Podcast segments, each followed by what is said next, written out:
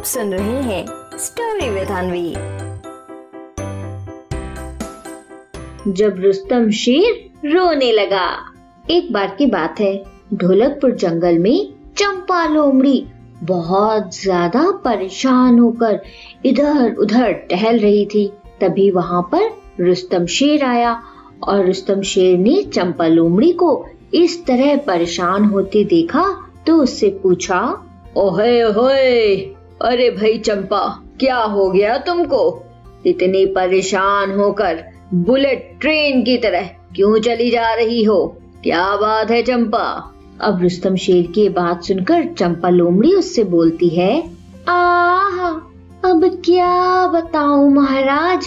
मेरी तो कोई वैल्यू ही नहीं रही इस जंगल में। चंदू चूहा, सोचिए महाराज, कितना छोटा है। और वो मेरा मज़ाक बनाता है। अब महाराज, मेरा इस जंगल में मन नहीं लगता। अब तो सोच रही हूँ, दूसरे जंगल ही चली जाऊँ। चंपा लोमड़ी के बात सुनकर रुस्तम शेर को एक आइडिया आता है और फिर वो तुरंत चंपा लोमड़ी से कहता है, ओहे ओहे, अरे भाई चंपा ये क्या कह रही हो? ढोलकपुर जंगल, इतने अच्छे जंगल को छोड़कर कहाँ जाओगी? अच्छा ठीक है, परेशान ना हो। मैं तुम्हारी मदद करता हूँ। ऐसा करो चंपा, तुम अब मेरे साथ रहने लग जाओ।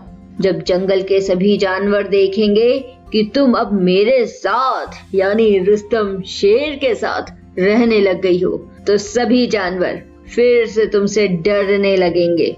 मेरी वजह से तुम्हारी वैल्यू और बढ़ जाएगी चंपा। अब रुस्तम शेर की ये बात चंपा लोमड़ी को सही लगती है और फिर वो रुस्तम शेर के साथ रहने को तैयार हो जाती है।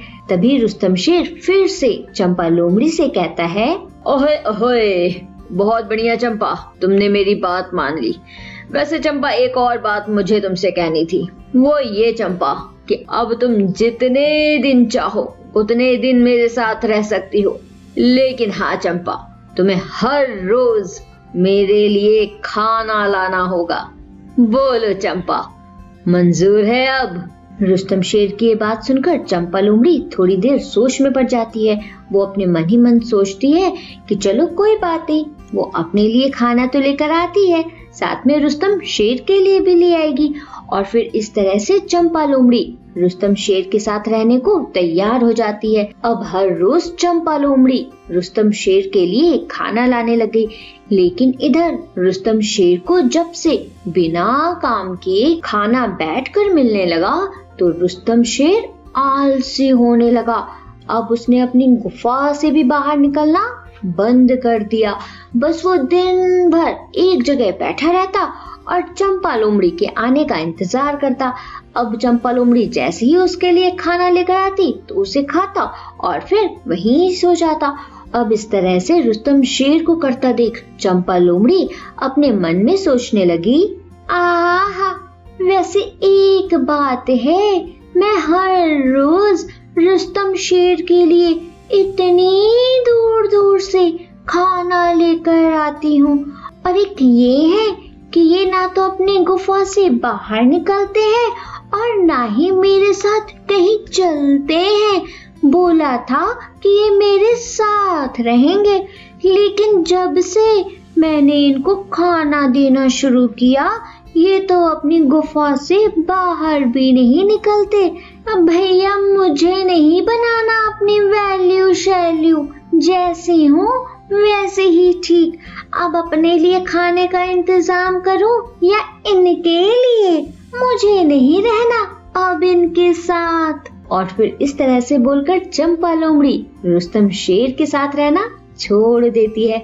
लेकिन रुस्तम शेर, वो तो बैठे बैठे आलसी हो गया था। उसे तो बैठे बैठे खाना मिल रहा था। इसीलिए अब उसका किसी भी काम में बिल्कुल मन नहीं लग रहा था। जब बहुत दिन हो गए और चंपा लोमड़ी रुस्तम शेर के पास खाना लेकर नहीं आई, तब रुस्तम शेर ने रोते हुए अपने मन में कहा, ओहे ओहे, बहुत जोरों की भूख लग रही है भैया।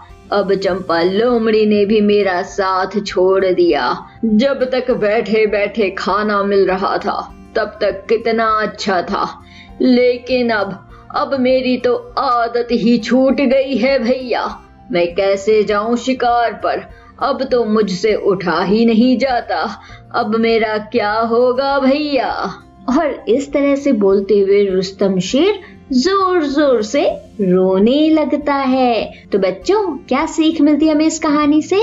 इस कहानी से हमें ये सीख मिलती है कि बच्चों, हमें कभी भी ऐसी आदत खुद में नहीं डालनी चाहिए, जिससे बाद में हमें परेशानी हो। समझे? आप सुन रहे थे स्टोरी विद अनवी अनवी के साथ।